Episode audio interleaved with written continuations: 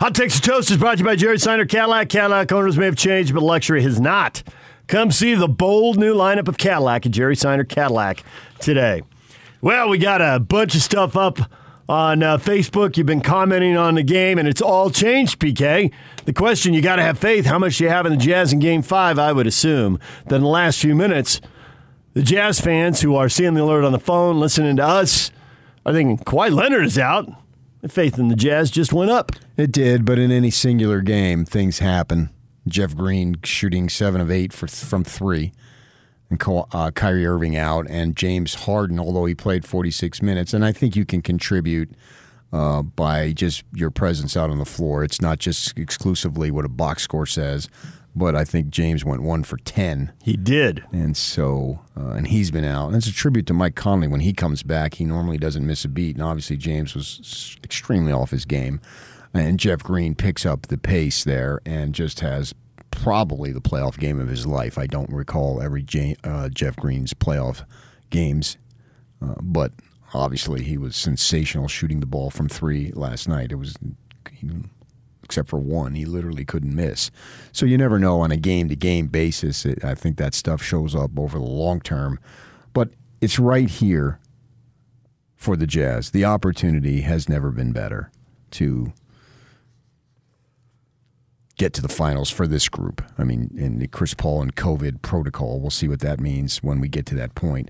But if Kawhi Leonard is out, not only the loss of him, but I believe he's one of these guys who makes everyone better. And certainly, if you don't want to argue that, you cannot argue that he takes the pressure off everyone. Yeah, I think he does both those things. He makes people better. Right. I believe he does. The defense has got to, you got to help. He got it, and that opened shots up for other guys. He's a sensational ball player. I mean, those guys in the fourth quarter of Game 6 in Dallas, I'm sure they enjoyed it from their vantage point, which is much closer than mine, but both of them and I were contributing the same thing at that time.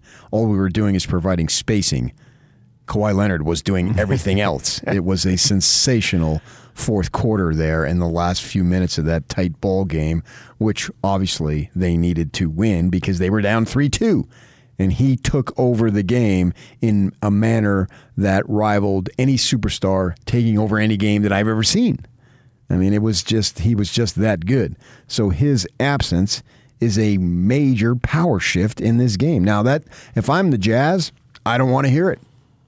Got to do your thing. Yeah. And you got to do your thing at a high level. I would Quinn Snyder when they gather. Now, these guys, Joe's probably had his first cup, and he already knows right now. But yes. Up with the kids. Who? Renee and the kids. Thank you. They're all up. He might be letting Renee sleep in. He's been on the road. I don't think she's a late. I don't think when you got young kids, it's almost impossible to be a late sleeper. Yeah. And they've got 3 kids under 5. As a guy who has 2 kids under 5, I can attest to that. Yock's kids are waking him up every morning at 4:15. Get up, old man. No, they're not. Thank goodness. Oh, on Christmas morning they will. Yes, that's a little different in that circumstance. With that in mind, now he's a veteran, and he's going to roll with the punches here. It's what he does.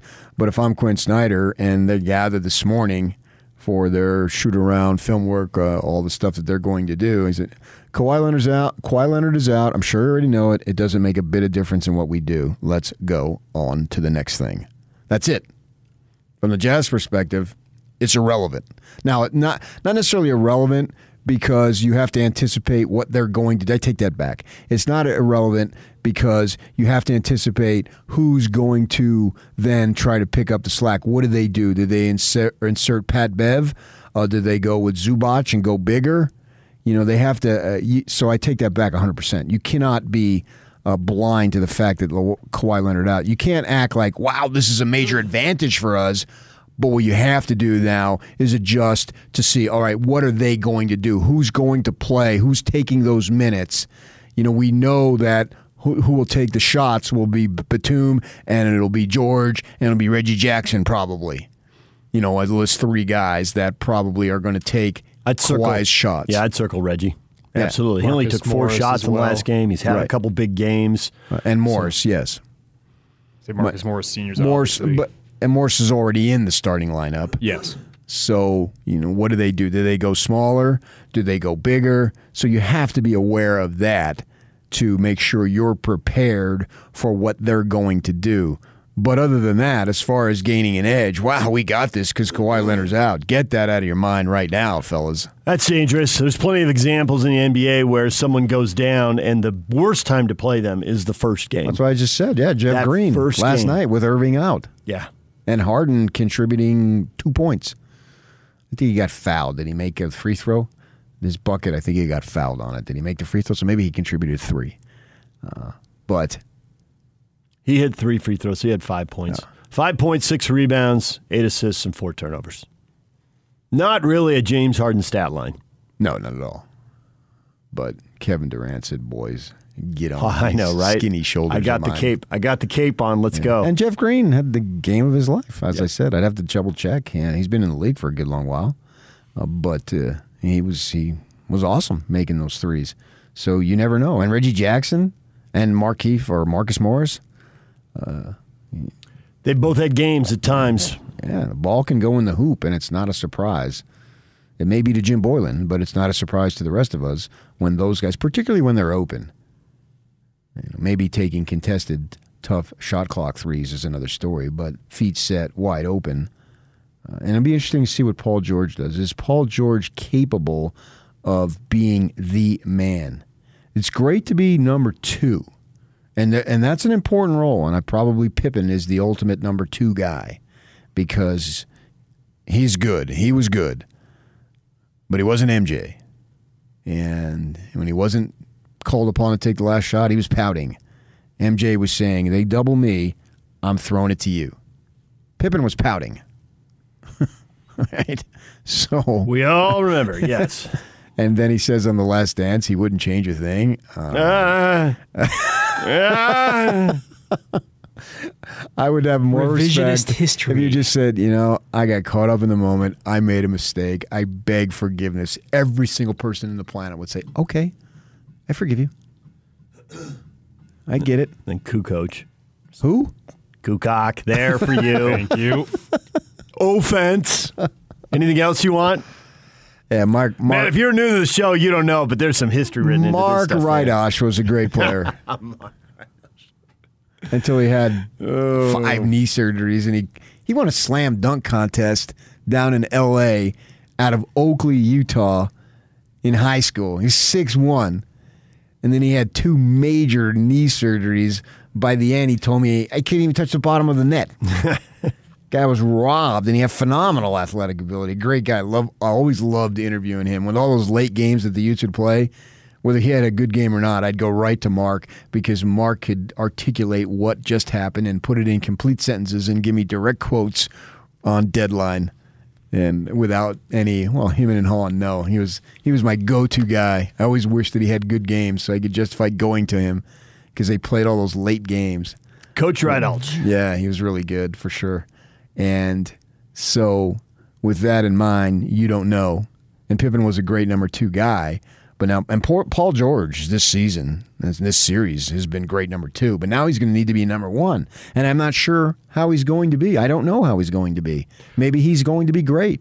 Well, aside from the whole mental side of it, and that's important, you know, everything's different now because he's feeding off whatever space Kawhi Leonard creates, and now you don't get that. And now the defense is focused on you and the help. The first priority is you. But he's been picking up the pace here over the course of the series. Paul? Mm-hmm. Absolutely. He's been sensational. Yeah. Makes me wonder why he had prior struggles. Maybe he needed to get to that point. 31 years old, and you've been in it a bunch of times, and you figure stuff out. Yeah, maybe, right? Maybe. I don't know. Maybe Kawhi Leonard's the best player he's ever played with. You can make a strong case. Westbrook's all that, but you know, Westbrook doesn't win in the postseason the way Kawhi does. Sort of a, you know, the focus has to be on him, or he's going to make the focus about him, one way or the other. So I don't know about that. I don't know why he struggled before. But all I know now is he's playing very, very well. Looked really good in games 3 and 4, 31-point efforts. Yeah. And efficient. Oh, yeah. Smooth. Yep. Confident. And there's no reason why he shouldn't have that confidence tonight. So this is the proverbial wounded animal type deal with the Clippers. Yep. So I would take nothing for granted from the Jazz perspective. Absolutely nothing. Travis says the Jazz are either going to blow out the Clippers or lose the game. Well, that's not been what the series has indicated. It's been the Clippers who have blown out the Jazz or lose the game, so that's a complete reversal. Even with Kawhi Leonard out, I would be surprised. We've seen this a million times of teams rising up in these circumstances on a much smaller scale. Didn't Jimmer go nuts the first game Brandon Davies was out? Was it against Kawhi? 20,000 screamers in the Marriott Center? Yeah. Sounds right, but it's all a blur. Yeah. And obviously it's a much smaller scale. Interestingly, that it involved Kawhi, who was a very good college player. So that's just one small example for mankind. One giant step for the Jazz. How much faith do you have? And Emilio says a lot more since Kawhi's out for Game 5. Is that Emilio Estevez? No, that's Emilio Torres. And I never understood that. Well, why do we got Charlie Sheen over here and his brother's Emilio Estevez? Is that how you say it? Well, there are some people in Hollywood who are like, I don't want to get hit with that nepotism thing. I'm changing my name. Well, that doesn't do anything. Because everyone in Hollywood already knows. Yeah, I mean, that's why you didn't change your last name from Uncle Paul.